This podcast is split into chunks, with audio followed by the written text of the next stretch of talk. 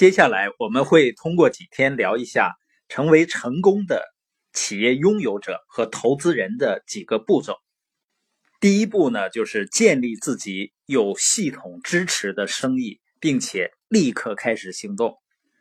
清奇认为呢，在生活中很多的建议是无知的，比如说上学考高分，这样你就能够找到一份安定、有保障，并且薪水高、福利好的工作。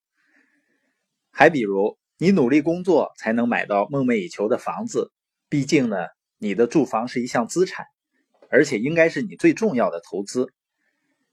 还有的建议是呢，现在购买，以后支付，或者是呢，低首付，每月轻松支付。还有呢，快来储蓄吧。盲目听从这些建议的人会成为什么呢？雇员。雇员呢，就是通过努力工作，使老板或者企业主变得更富有。当然了，老板和企业主变富那是应该的，因为他们承担着风险，他们在关注自己的事业。盲目听从这些建议的人呢，还会变成消费者。消费者呢，就是使其他的企业变富的人。听从这些建议呢，我们就不是在找自己的财务快车道，却反而呢帮助别人进入快车道。他们工作一辈子。不是为自己的生意、自己的事业忙碌，而是为别人的生意、别人的事业操劳。那关于成为企业拥有人的三个途径呢？我们在前面也提到了。清奇呢，通过总结认为有三种方式，人们能够成为企业拥有者。第一个呢，自创一个企业系统；第二个呢，购买特许加盟；第三个呢，参与网络营销。不管您通过哪种方式。试图进入到右象限，最重要的一点是什么呢？就是立刻去做。你周围有没有这样的人啊？整天胸怀大志，晚上想想千条路，早上起来走原路。他们要不就认为自己所谓的条件不够，要么呢，就是认为自己没有机会。但是当真正的机会来的时候，他们又会找很多的借口。有的事情呢，他们认为自己做不了；有的事情呢，他们还不愿意去做。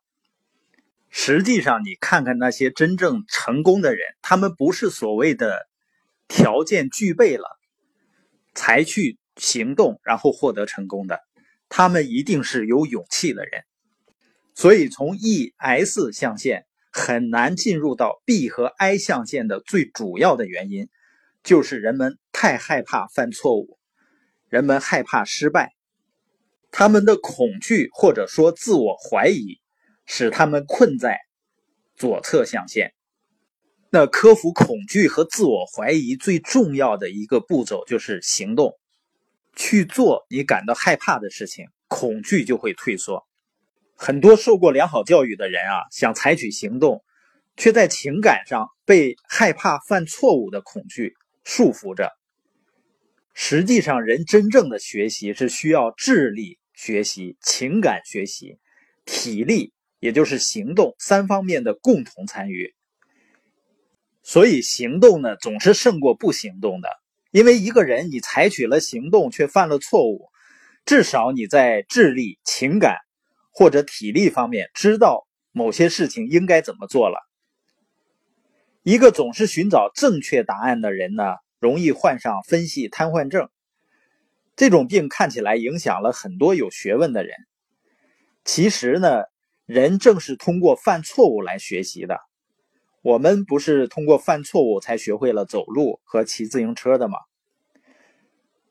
出于对犯错误的恐惧而害怕采取行动的人，在智力上可能是聪明的，但是在情感上和行动力上却是低下的。另外一些人呢，他们是能够采取行动的，但是最终呢是进入到了 S 象限，成为了一个亲力亲为、非常辛苦的生意人。为什么呢？因为他们考虑问题缺乏远见，他们总想不顾一切的寻找短期回报，就是想在最短的时间、最容易的赚到很多的钱。而几年前呢，有一个机构曾经针对。一些富人和穷人做过一项研究，这项研究呢就想查明那些出身贫寒的人他的哪些特质让他最终变得富有的？这个研究就发现呢，这些人无论生活在哪个国家，都具备以下三个特性。第一个呢，他们有长远的眼光和计划；第二个呢，他们相信延迟的回报，懂得延迟满足；第三个呢，他们以有利于自己的方式运用复利的力量。